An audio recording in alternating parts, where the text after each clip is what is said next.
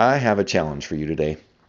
But first, let me give thanks because over the past two weekends I've gotten to do one of my favorite things really dive into the scriptures, really be in the Bible. And not just to do that myself, but to do it in community. And not just any community, but the community of some of our young people. Yesterday, of course, we gave out Bibles to some of our young people in our uh, 11 a.m. worship. And then a couple of hours later, after that worship, we got together with those folks who'd received those Bibles and cracked them open and did a bunch of flipping around and highlighting and reflecting on what some of those scripture passages mean from promises of God to the words of the prophets to songs and celebrations and laments in the Psalms uh, to, to even a funny proverb to uh, words of Paul and words of Jesus in the Gospels. We went all over the scriptures searching out some of its deeper meanings. Well, the weekend before, I also got to hang out with some of our confirmation students, and we certainly did some diving into the scriptures as well. As I taught, and others came and, and taught and reflected with our young people, four of our six confirmants that were able to be on that retreat.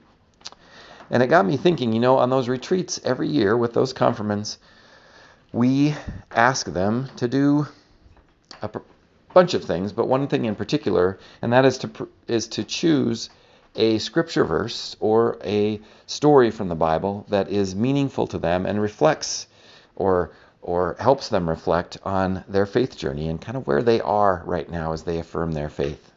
It's a big deal and they take it very seriously and it was it's always wonderful to see them reflect and to see what they come up with. And I'm I'm really looking forward to October 31st when we'll worship together, and they'll be leading in that worship with the Word and their perspective on their faith journey.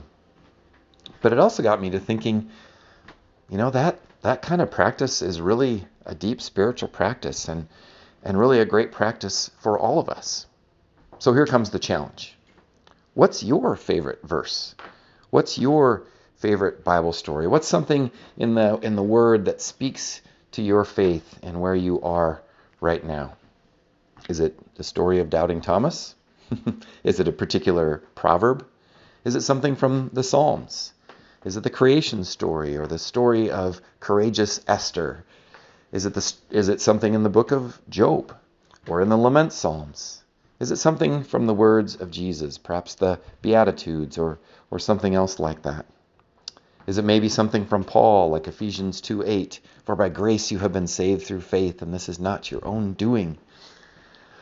Whatever that might be, I'm inviting you in this month to a spiritual practice of finding something in God's Word that reflects for you or speaks to you a word of faith or helps you reflect on your faith journey and where you are right now.